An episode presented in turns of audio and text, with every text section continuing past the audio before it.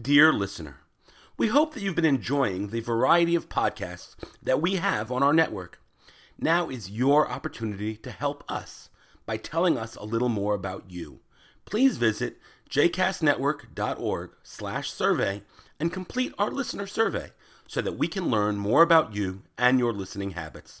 Again, please visit jcastnetwork.org/survey. Thanks so much. You are listening to 2 Minutes of Torah with Rabbi Danny, a JCast Network podcast. For more information about Rabbi Danny, please visit rabbidanny.com.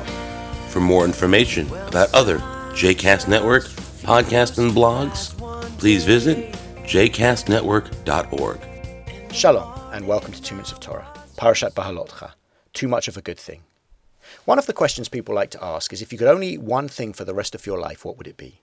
Now, it's a tough question to answer because obviously we like different types of food, but when all is said and done, for me, the answer is olives. I love olives. I can go through a whole jar of olives in a single sitting, and if I have to choose one type of food for the rest of my life, then olives it should be. For the Israelites in the wilderness, they have only one type of food to eat manna. And God is providing the manna in the wilderness in an environment where it's very hard to survive in the first place, and one might expect that they would be grateful. But in this week's Torah portion, we read about the Israelites complaining. The riffraff in their midst felt a gluttonous craving, and then the Israelites wept and said, If only we had meat to eat. We remember the fish that we used to eat free in Egypt, the cucumbers, the melons, the leeks, the onions, and the garlic. Now our gullets are shriveled. There is nothing at all, nothing but this manna to look at.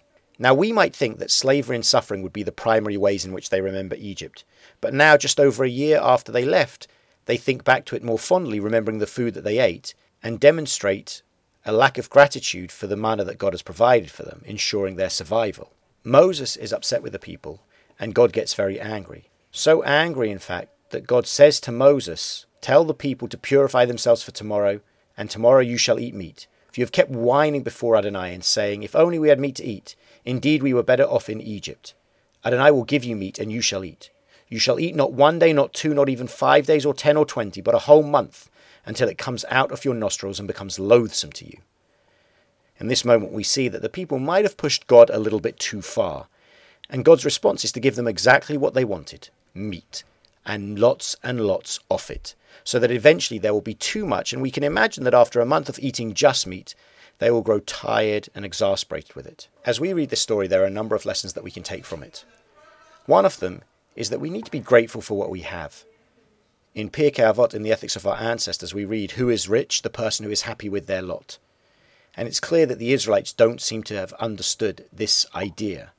But we need to be grateful when we have enough food to put on our plates and when we're able to survive, especially in an oppressive environment like the wilderness. And with that attitude of gratitude, perhaps we wouldn't have got to the point of even complaining.